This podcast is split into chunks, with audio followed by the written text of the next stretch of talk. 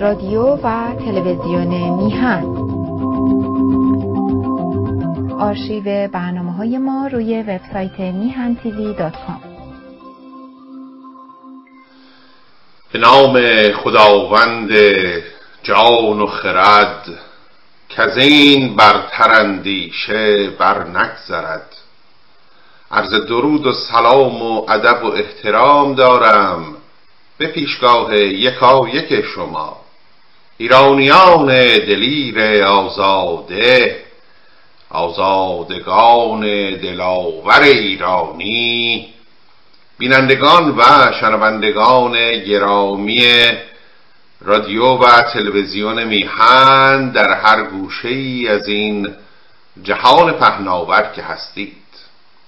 باری یارا چنان که آگاهید در خدمت شما تاریخ می‌خوانیم. تاریخ صدر اسلام عزیز را حکایت حال تا به اونجا پیش رفته است که در آغازین روزهای به خلافت رسیدن مولای متقیان آگاه شدیم که آیشه در مکه سپاه داره جمع می‌کنه علیه علی. به چگونگی این کار مطالعه می‌کنیم اکنون؟ که چرا این کینه این عداوت این دشمنی فیما بین آیشه و علی ریشه در چه می داشته برای اینکه این موضوع رو ریشه یابی کنیم عرض کردم گفتیم بایستی برگردیم به چند دهه قبلتر زمانی که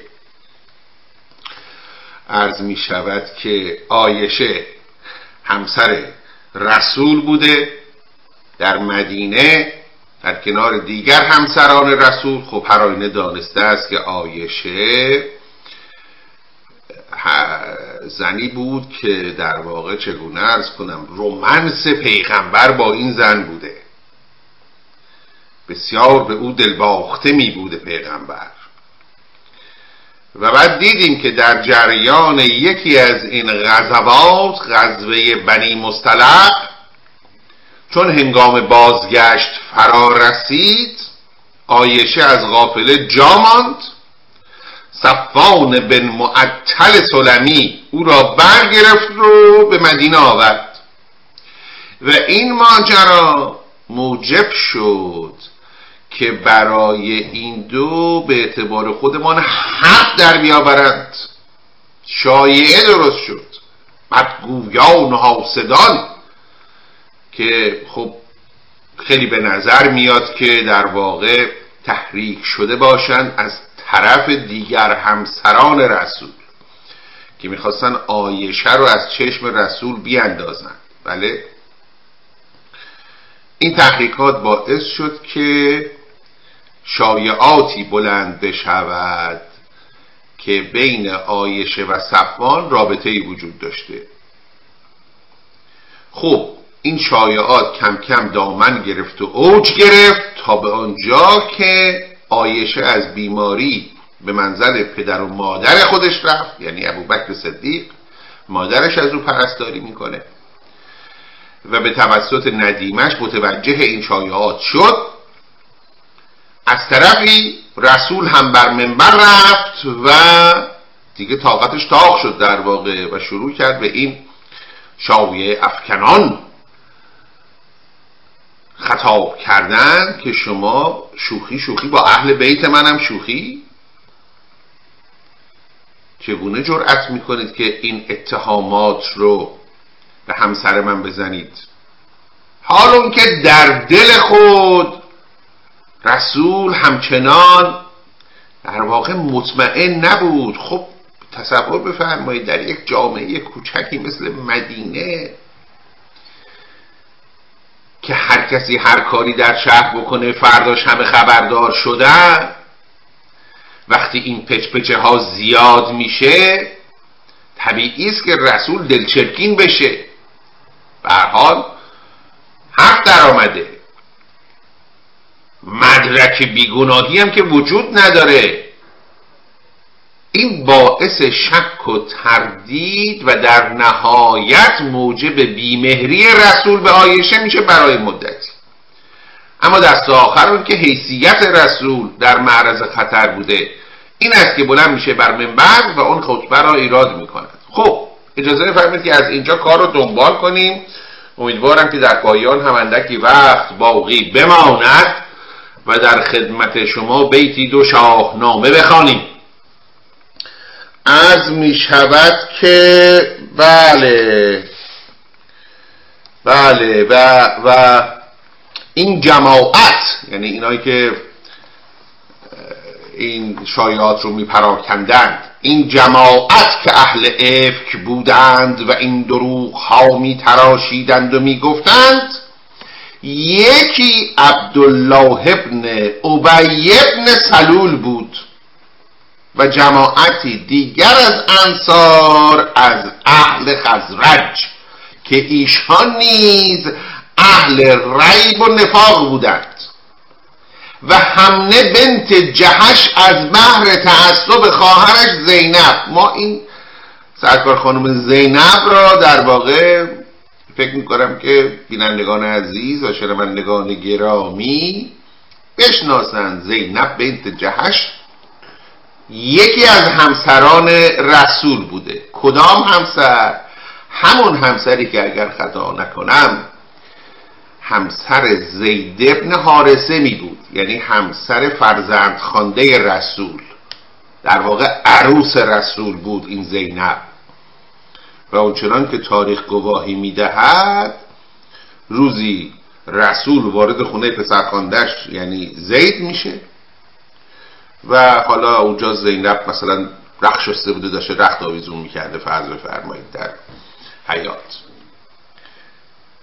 و چون رسول زینب رو می‌بینه در تاریخ آمده است که با تمام وجود خواستار او شد.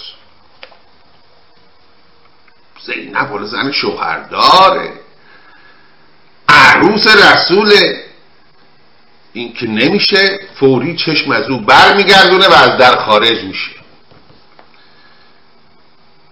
رسول می متوجه است که این, این, این خواستن که با هر خواسته دیگری یه ذره توفیر داره. اینجا که نمیشه زن شوهردار رو که نمیشه تصاحب کرد اونم تازه یکی مثل عروس که طبق رسم و رسومات عرب آن زمان. عرب جاهلی ها. نه عرب آگاهانه عرب جاهلی. عرب جاهلی در اون جاهلیت دیگه داشته ازدواج با عروس و یا همسر پسر خوانده رو مجاز نمی‌دونسته. می‌گفته زشته عیب کسی با. از می‌شود که اگر فرزندی همسرش رو طلاق بده. یا فرزند خانده ای همسرش رو طلاق بده. چون داستان فرزند خواندگی در میان عرب بسیار مرسوم بود. بسیار می بودند که از می شود که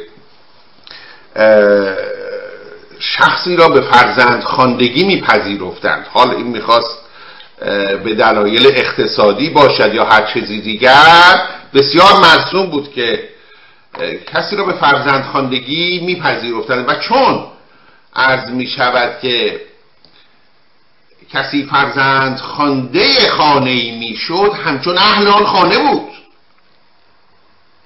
همچون اهل خانه بود. یعنی اگر طرف پسر خونده داشت مثل پسر خودش می‌دونست اون رو. و اون پسر هم اون پدر و مادر هم مثل پدر و مادر خودش می‌دونست. یعنی فرمودین در نتیجه به همین علت اون عرب جاهلی ها عرب جاهلی. اون عرب جاهلی می‌گفت ازدواج با زن مطلقه پسر و پسر خانده زشت قبیه بده نکنید. حالا پیغمبر با این مسئله مواجه شده. آمده خونه زید همسر زید رو دیده با تمام وجود خواستار او شده اما این مانع سر راه طرف اولا که شوهر داره ثانیا شوهرش هم یه بابای غریبه ای نیست که بگی واقعا برو زن تو طلاق بده من بگیرم. پسر خواندمه این در حکم عروس منه. طلاقشم بده نمی‌تونم بگیرم. خب. معماست نخه راه حل داره. آیه نازل شد. آیه نازل شد از طرف باری تعالی که ای محمد چرا اون چیزی رو که در دلت پنهان در دلت داری پنهان می‌کنی. چرا؟ تو خیال می‌کنی زشته بده خیر. برو به پسر بگو همسرش رو طلاق بده و تو با او ازدواج کن تا بقیه مردم بفهمن که بد نیست و عیب نیست این کار از چشم خدا. خب حالا بماند. خیلی به این ماجرا نمی‌خوایم بپردازیم. این در داخل پرانتز بود که بگیم که این زینب که به این ترتیب به همسری رسول خدا درآمد. خب او می‌فهمید که آیشه چقدر خاطرش عزیز پیش پیغمبر و در نتیجه حسادتی ورزید. طبیعی است. طبیعی است. دوتا حبو بله. به قول عوام امروزی خودمان دوتا حبو که چشم دیدن هم دیگر ندارن که. این می‌خواد سر به تن اون نباشه اون می‌خواد سر به تن این نباشه. جزی نمگی باری خواهری داشته این زینب به نام همنه که خب دل به دل خواهر داده و حالا که این بساط فراهم شده و این پچ پچه ها در آمده که آره آیشه با صفان تنهایی تو بیابون او هم به این شایعات دامن زده. ای بسا این حس گمان چاکره ها این حالا دیگه رفتی به تاریخ نداره. ای بسا هزینه هم کرده که روغن داغ و پیاز داغه. این این شایعه را بیشتر هم بکنن. آره این که تازگی نه ما قبلا هم دیده بودیم این دوتا با هم مثلا تو فلان کوچه بودن. اصلا عرض می‌کنم. کوشیده کوشیده این همنه خواهر زینب که به این شایعات حتی المقدور دامن بزنه بلکه پیغمبر از آیشه دلچرکین بشه آیشه رو طلاق بده مثلا خواهرش زینب بشه سوگلی حرم. همه اینا اینه دیگه ماجرا. بله؟ خب ببینیم که مورخ چه می‌گوید. مورخ می‌گوید همنه بیت جهش از بحر تعصب خواهرش زینب که در خانه سید بود می‌گفت. و زینب خود هیچ نمی‌گفت. پیداست ایشون خودش سیاستر از این حرفا بودی که خودش رأسن اقدام کنه. و از مهاجر مردی و زنی بودند و مرد مستح بود که این آقا رو جلسه پیش باش آشنا شدیم. غلام ابوبکر. بله؟ گفتیم ایشون از غلامان ابوبکر بود و یکی از کسانی بود که این شایعه بر زبان او هم جاری شده بود که بعد دیدیم مادرش که ندیمه آیشه باشه او پسرش رو نفرین می‌کرد. زبانت بریده باده پسر همچه حرفی زدی. و مرد مستح بود که خیش و مولای ابوبکر بود. پس مولا رو هم یه بار دیگه اینجا دالا در پرانتز داریم می‌بینیم مولا یعنی غلام. مولا یعنی سرور نیست. ایشون که سرور ابوبکر نبوده ابوبکر سرور ایشون بوده. و مرد مستح بود که خیش و مولای ابوبکر بود و زن همنه بود خواهر زینب بیت جهش و حسان ابن ثابت. یکی از شعرای مشهور آن دوران حسان ابن ثابت که اگرچه از نه که اگرچه نه از سر اعتقاد می گفت اما چنان که عادت شعرا باشد در قول وی نیز موافق ایشان بود. یعنی شاید باوری هم نداشت آقای حسان ابن ثابت اما خب در شعرش موافق این شایع پراکنان شعر گفته بود. بر علیه اسمت آیشه در واقع. پس چون سید آن موعظت بفرمود حسین ابن حزیر که رئیس قوم اوس بود. بازم دانسته است که در مدینه دو تا قوم گردن کلوف بودن اقوام اصلی مدینه بودن اوس و خزرج. بله؟ همیشه هم دعوا داشتن این دوتا با هم. اوس و خزرج. حالا اینجا رئیس قبیله اوس ببینیم چه کرده.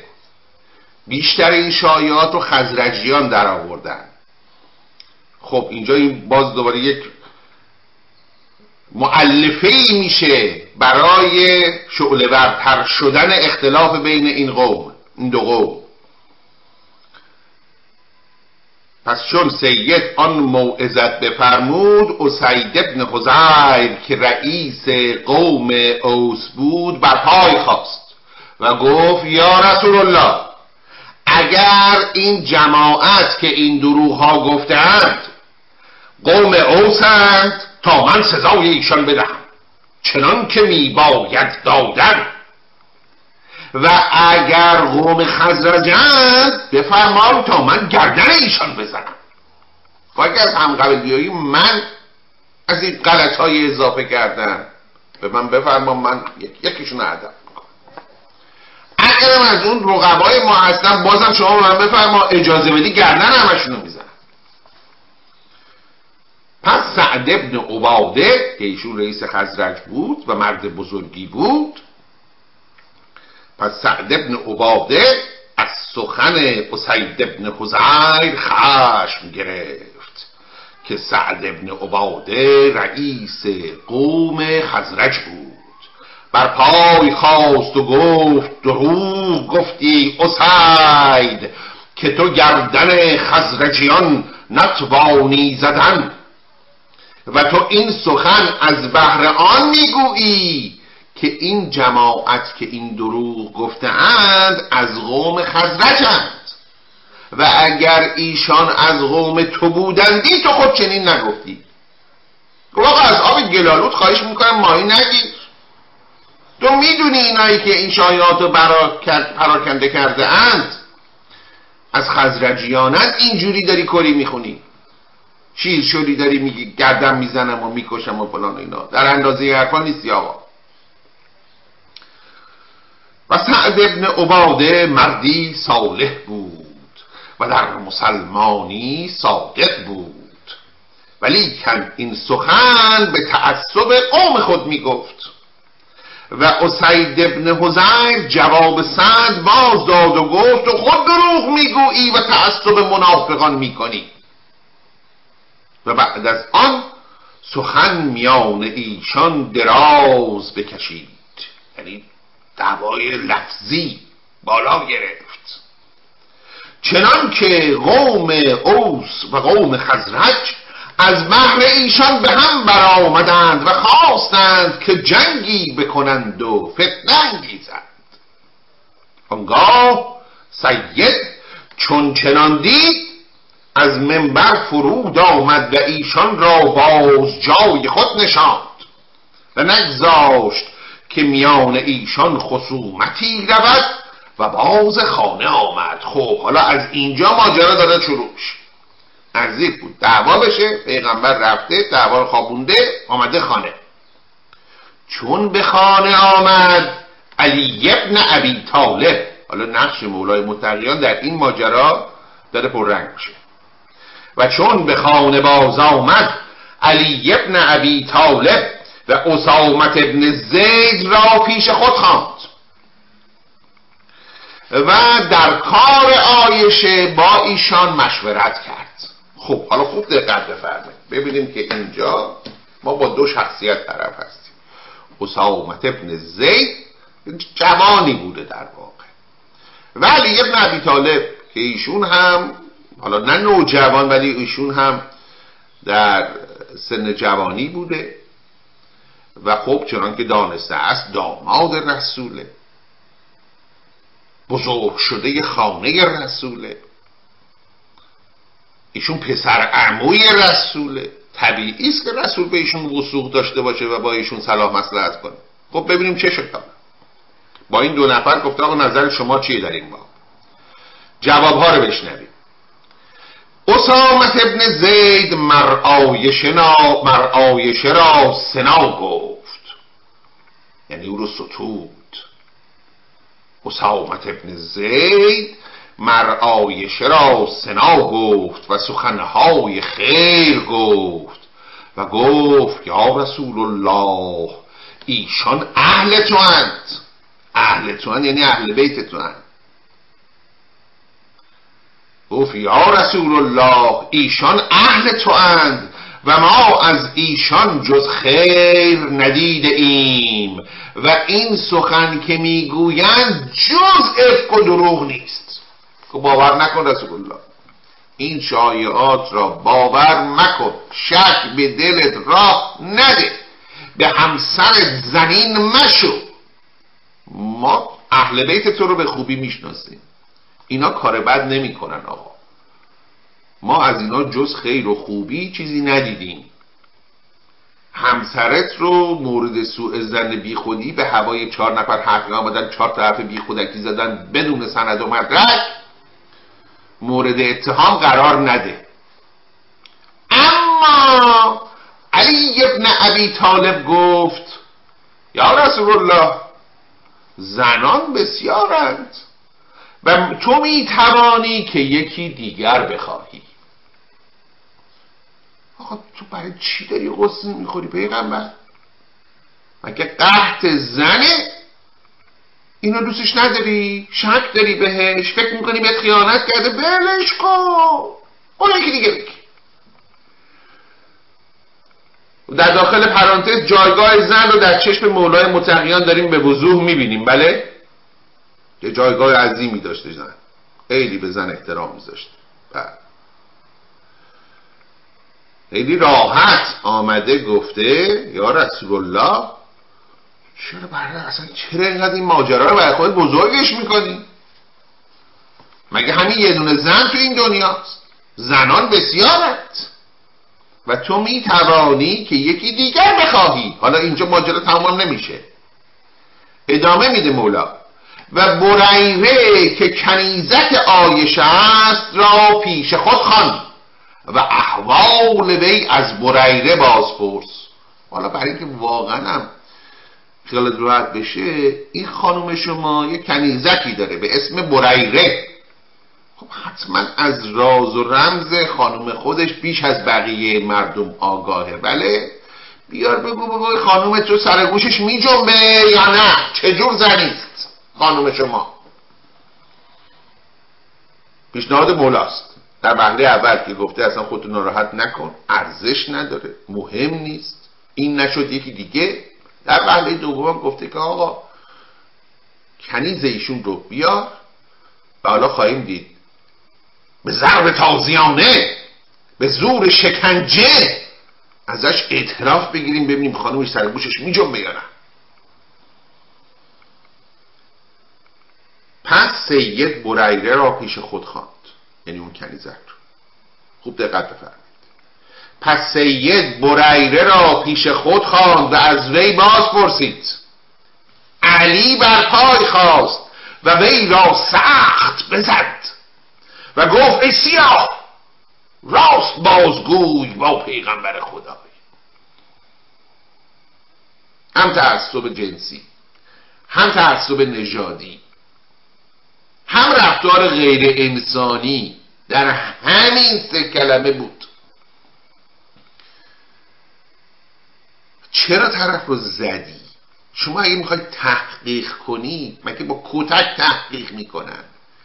مگه با شکنجه تحقیق می‌کنن؟ ما حیوان رو هم حق نداری اذیت و آزار کنی. چه برسه به انسان؟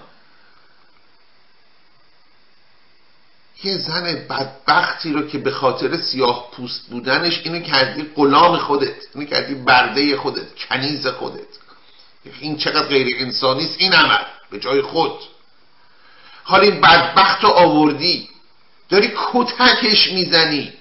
شما مرد گردن کلوف ماشاءالله بازوی ستر زورتو به این کنیز سیاه میرسونی و من با این لفظ خطابش می‌کنی ای سیاه. ببینی تحقیره دیگه. حالا مگه خودش خواسته که سیاه بشه؟ مگه انتخابی بوده؟ مگه دست خودش بوده؟ تازه دست خودش هم باشه. چه فرقی هست بین سیاه و سفید؟ مگه هر دو انسان نیستیم؟ در انسانیتمون مگه تأثیر می‌ذاره؟ سیاه بودن و سفید بودن ما حالا به من نفرمایید که سفید پوستا هم برده داری می‌کردم. قربانتان گردم. هیچ وقت. این دیگران ادعا نمی کنند که ما بهترین و برترین و بالاترین و کاملترین و جامعترین و اینها هستیم. راه ما هم راه بهشت است. شما رو به سرمنزل سعادت و سرمنزل مقصود میرسونیم. به قول اون خمینی گجستک. تنها دنیای شما را آباد می‌کنیم آخرت شما را آباد می‌کنیم. اینا که از ادعا نداشتن که اونایی که رفتن بردهداری کردن که. اونا به طمع زور و پول و قدرت رفتن این کارا رو کردن. از یه ادعا هم نداشتن. این آین حنیف ادعا داره. که از طرف خدا آمده. امریست قدسی و الهی خب در امر قدسی و الهی شما انتظار نداری خلاف انسانیت ببینی. کتک زدن کنیزکی انسانی است. فقط به خاطر که می‌خوای تحقیق کنی می‌خوای بفهمی که این راست یا دروغه پس کتکش بزنی. اونم سخت او را سخت بزد ولی یه دونم جوری نداره پشت دستش که احتمالا خدا می‌دونه با تازیانه چه کرده با او. باری. پس سید بریره را پیش خود خواند و از وی باز پرسید و علی بر پای خواست و وی را سخت بزد و گفت ای سیاه راست بگوی با پیغمبر خدا. این کنیزک بیچاره با اینکه این همه کتکم خورده بریره گفت یا رسول الله به خدای که هیچ چیز بد از آیشه ندیدم. و او را هیچ عیب ندانستم. به جز دیگه انقدر ببینید این فکر کرده که الان من باید حتما یه عیبی یه ایرادی از خانوم خودم بگیرم. اگر نگیرم این کتک ها تمومی نداره. میگه هر عیبی داره باید بگی الان. خب یه عیبی برش بگیم پس. حالا چه عیبی داره میگه؟ خوب گوش بفرمایید. میگه بریره گفت یا رسول الله به خدا که هیچ چیز بد از آیشه ندیدم.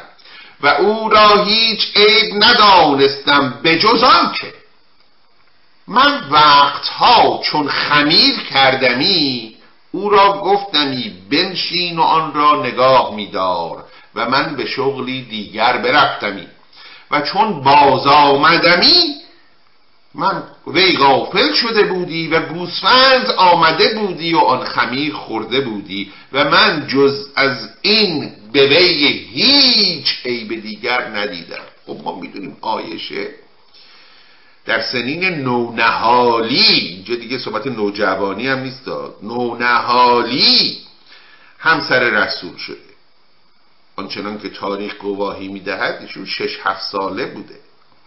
به من نفرمایید که آقا دخترای عرب اون زمان در سن شش هفت سالگی بالغ می شدن اندامشان نمی‌دونم بزرگ می شده اصلا گیرم اندامشان هم بزرگ می شده آقا عقلش که عقل شش هفت ساله بوده. عقلش که دیگه بچه بوده. تفکرش که دیگه بزرگ نشده بوده که نمی‌تونه بشه که. حالا گیرم اندامش بزرگ شده بوده. شبیه زنان شده بوده که حالا بحث حالا ولش اصلا قبول قبول قبول. در شش هفت سالگی ایشون اندام مثلا فرض رو یه دختر 18 ساله رو داشته. باشه قبول. آیا عقل یه دختر 18 ساله هم داشته؟ آیا تفکرش هم به مچوریتی به قول این فرنگی ها و به بلوغ رسیده بوده؟ فرض بفرمایید. این کودک این نونهاد آیشه همسر خانه رسوله. سنینه حالا میگن ایشون رو تا نه سالگی ثبت کرده بعد آورده خونه. خب حالا میشه نه سال ده سال یازده سال. بچه ده یازده ساله حتما یا دارید یا داشتید یا به امید خداوند باری تعالی خواهید داشت. صحبت یه بچه ده یازده ساله داریم می‌کنیم ما. میگه این خانم کنیز میگه تنها عیبی که من در آیش دیدم این بود. من خمیر درست می‌کردم برای که نون بپزم. بعد یه کار دیگه پیش میومد این خمیر رو میسپردن در پیش آیشه بود آیشه جان.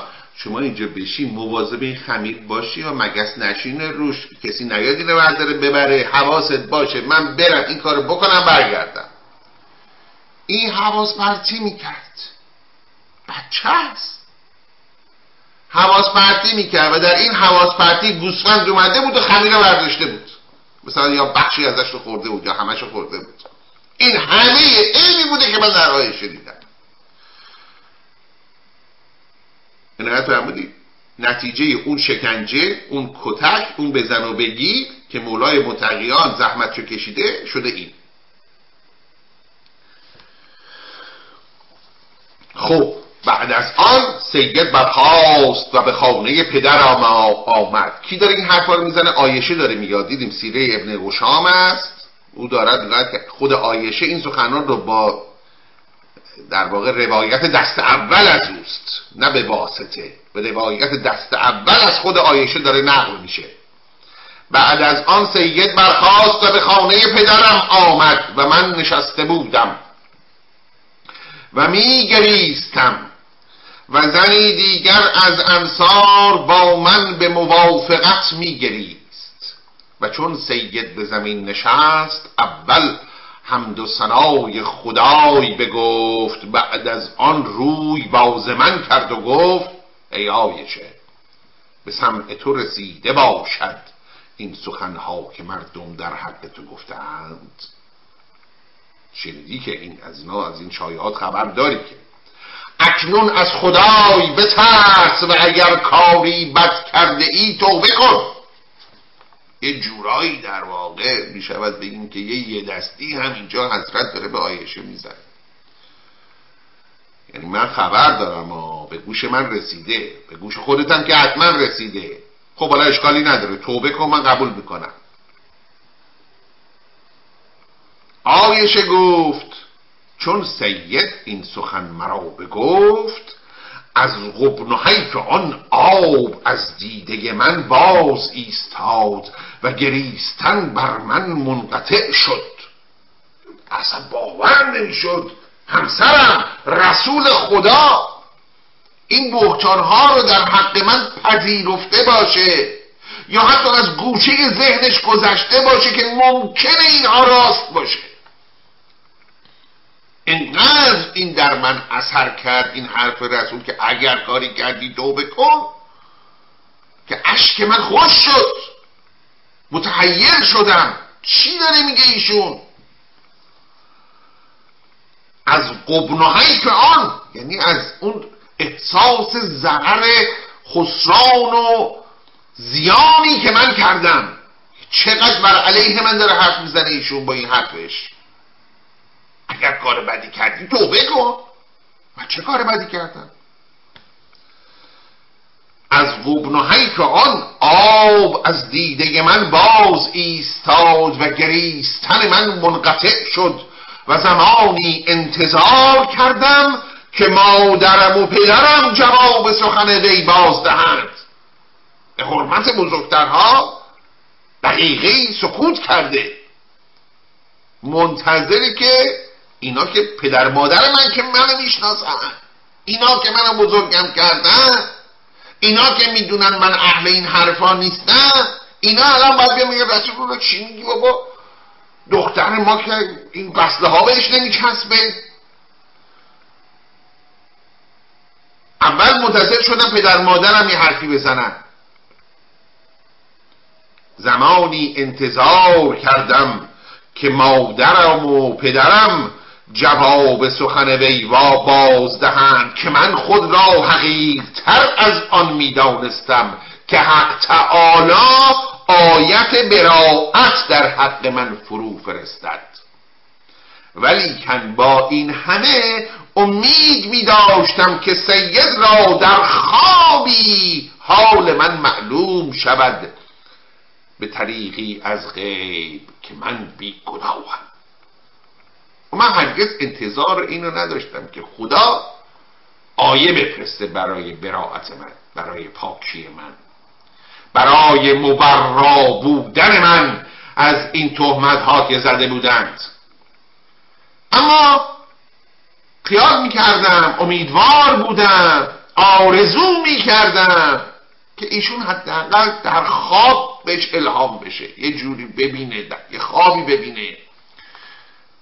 که بفهمه بابا این همسر بیچاره من گناهی نکرده پاک دامنه. دامن آلودگی نداره. پس چون لحظه ای برآمد مادر و پدرم وی را هیچ جوابی ندادند. اون بیچارم ابوبکر و همسرش سر را انداختن پایین با شرمساری دارن تنه های رسول رو گوش میدن. ایشان را گفتم یعنی به پدر مادرم گفتم. چرا جواب پیغمبر خدای باز نمی‌دهید؟ چرا جواب ایشون نمی‌دید؟ مگه من نمی‌شناسم؟ من دختر شما نیستم. ایشان گفتند ما نمی‌دانیم که وی را چه جواب بدهیم و چه می باید دادن. عجب حرف بزرگی هم زنن اینجا پدر مادرش. ما چی بگیم؟ اصلا ما نمی‌دونیم چی باید بگیم. تو گویی بر اونها هم امر مشتبهه. یا ما که نمی‌دونیم ما که ندیدیم. چی بگیم؟ پس چون بدیدم که ایشان هیچ جوابی نخواهند دادن دیگر باره گریه بر من افتاد و بسیار بگریستم. و روی باز سید کردم و گفتم به خدای که مرا هرگز از این چنین که تو می‌گویی توبه نباید کردن. و من اگر این ساعت مغرایم و گویم آنچه مردم در حق من می‌گویند راست می‌گویند خدای من می‌داند که نکردم و دروغی بر خود بسته باشم. و اگر انکار کنم و گویم که آنچه مردم در حق من گفتهاند دروغ است و من نکردم مردم مرا به راست ندارند. پس طریق آن می‌دانم که صبر کنم تا حق تعالی فرجی بفرستد. گو آقا خیلی امر غریبی است. من یا باید تصدیق کنم این اتهام رو یا باید تکذیبش کنم. بله؟ یا باید بپذیرم که بگم بله درست همچین اتهامی بوده حالا توبه می‌کنم. یا باید بگم نخیر آقایی از بیخ دروغه اگر بپذیرم اگر بگم بله راسته من توبه می‌کنم خب اساسا از بیخش دروغه. من چه کاری نکردم؟ که حالا بخوام ازش توبه کنم. اگرم نپذیرم و تکذیب کنم و بگم همچین چیزی نبوده کی حرف من رو باور می‌کنه؟ کی حرف من رو باور می‌کنه؟ مردم مرا به راست نپندارند. یعنی باورم نمی‌کنن. هیچ چاره ای نیست جز اینکه خدا خودش فرجی بکنه. و چون من این بگفتم هنوز یک لحظه بر نیامده بود که آثار وحی بر روی سید پیدا شد.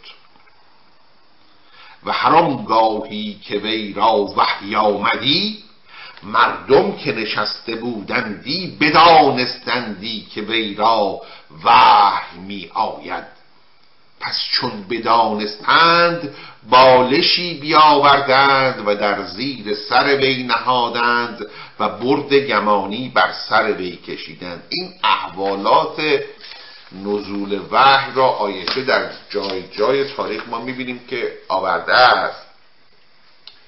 که خیلی انسان رو به یاد حالت سر میاندازه. وقتی که به کسی قش و ضعف و سر دست می‌دهد. که در واقع از حال عادی خارج میشه و تا حدی حتی می شود گفت که تشنج دیده میشه. عرق سرد بر پیشانی کف بر لب آوردن. دست و پا زدن. از هوش رفتن از حال رفتن. و آیچه همه اینها رو در واقع می‌گفته اینا نشانه های وحی بوده. هر موقع وحی به پیغمبر نازل می‌شد این حالات بهش دست وقتی هم که این حالات بهش دست می‌داد اگر در حضور دیگران بود فورا یه بالشی می آوردن زیر سرشون میذاشتن. یه پارچه هم بر سر روی ایشون میکشیدن که چهره ایشون دیده نشدن حالت. خب بگذاریم.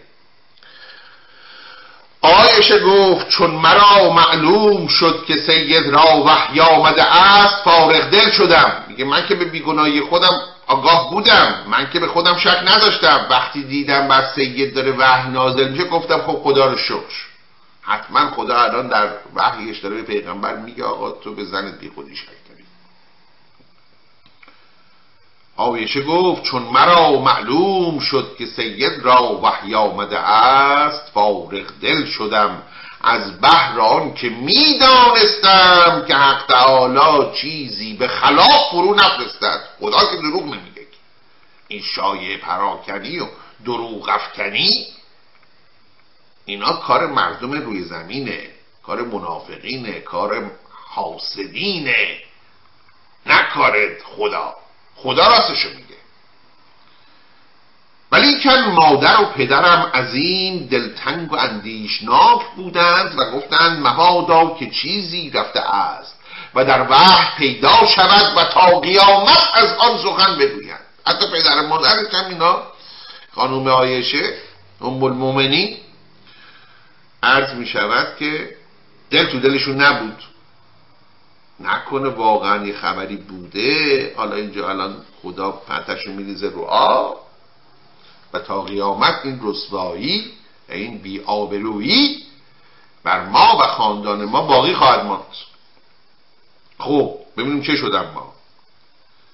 و هم در حال سید برخاست و از تابش وحی چون عقد مروارید عرق از پیشانی وی فرو میدوید. و دست مبارک خود بر پیشانی خود میمالید و میسترد. یعنی عرقشو با دست مبارکش باش می‌کرد. پس روی باز من کرد و گفت ای آیشه بشارت با تو را که حق تعالی براعت تو را فرو فرستاد.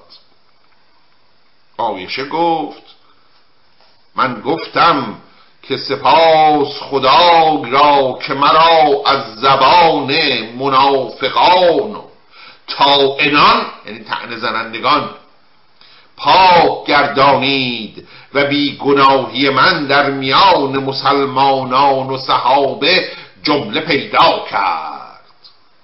پس سید بر منبر شد و خطبه کرد و خدای را حمد و سنا گفت و هفده آیه از قرآن.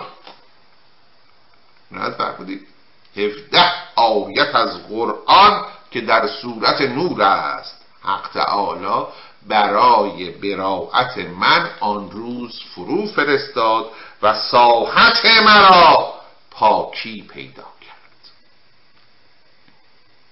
پس در اینجا دیدیم که هفده آیه خداوند در پاکی آیشه در قرآن نازل کرده برای پیغمبر. حالا اینکه چرا هیچ آیه‌ای برای امام زمان نازل نکرده در قرآن بنده نمی‌دونم. چرا یه بار آیه برای امام حسین نازل نکرده در قرآن بنده آگاهی ندارم اما برای پاک دامنی آیشه هفده آیه در قرآن آمده. خب و چون سید از منبر فرود آمد بفرمود تا مستح ابن اساسه و حسان ابن ثابت و همه بیت جهش را هر سه چوب بزدند. هر یک هشتاد چوب. چوب یعنی همون تازیانه خودمون ترکه. اینایی که سردمدار این شایع پراکنان بودند همون مستح غلام ابوبکر و اون خواهر اون زینب خانوم همنه و اون شاعری که شعر گفته بود اینها رو دستور داد سید که هر یکی هشتاد تازیانه بزنن از بهران که ایشان هرسه بودند که از منافقان بودند و فحش به زبان آشکارا می‌کردند. و مستح خیش و شاگرد ابوبکر بود. از کردم. این آقای مستح که مادرش هم در واقع ندیمه آیشه بود هم فامیل ابوبکر بوده هم غلامش بوده هم تو خونش زندگی می‌کرده خرجش ابوبکر می‌داده. و نفقه وی ابوبکر می‌داد.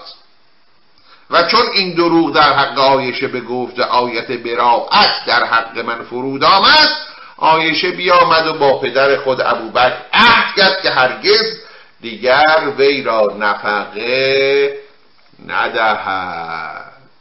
دیگه به این پول نده پدر جان. خرجشو دیگه شما نده. باریار وقت ما به اتمام رسید و این سخن همچنان باقی است. امروز آنچنان شد که ما حتی نتوانستیم شاهنامه در خدمت شما بخوانیم و فکر و ذهن خود را با تصویر شاهنامه معطر کنیم. متاسفم از شما پوزش میطلبم در این باب. امیدوارم که در جلسات دیگر بتونم که این وقت رو جوری تنظیم کنم که دست کم چند بیتی شاهنامه بخوانیم به خصوص این داستان اسفندیار که در واقع می شود بگی شاهکار استاد در شاهنامه. شاهکار استاد نبرد بین دین و آزادی نبرد بین ایدئولوژی و آزادگی می باشد یاد اجازه فرمایید که در پایان با سپاس از این که چون همیشه مه کردید و وقت گذاشتید و به پای این برنامه نشستید و با آرزوی تندرستی و سربلندی برای یکایک شما نازنینان و به امید بوسه زدن بر جبین بلند آزادی در فردای میهن همه شما عزیزان را به عزت منان می سپارم تا دیداری دیگر درود و دو صد بدرود و پاینده ایران.